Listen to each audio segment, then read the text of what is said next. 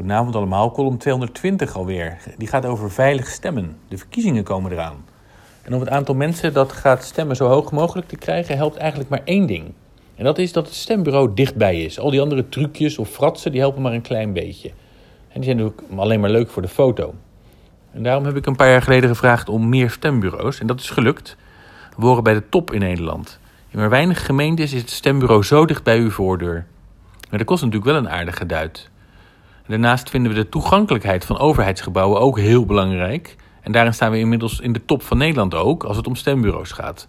En dat komt niet in de laatste plaats door de kritische ambassadeurs die we daarbij inschakelen. Maar ook die aanpassingen kosten veel geld en dat krijgen we allemaal maar mondjesmaat terugbetaald vanuit het Rijk. Die vinden dat misschien wel minder belangrijk dan wij het vinden.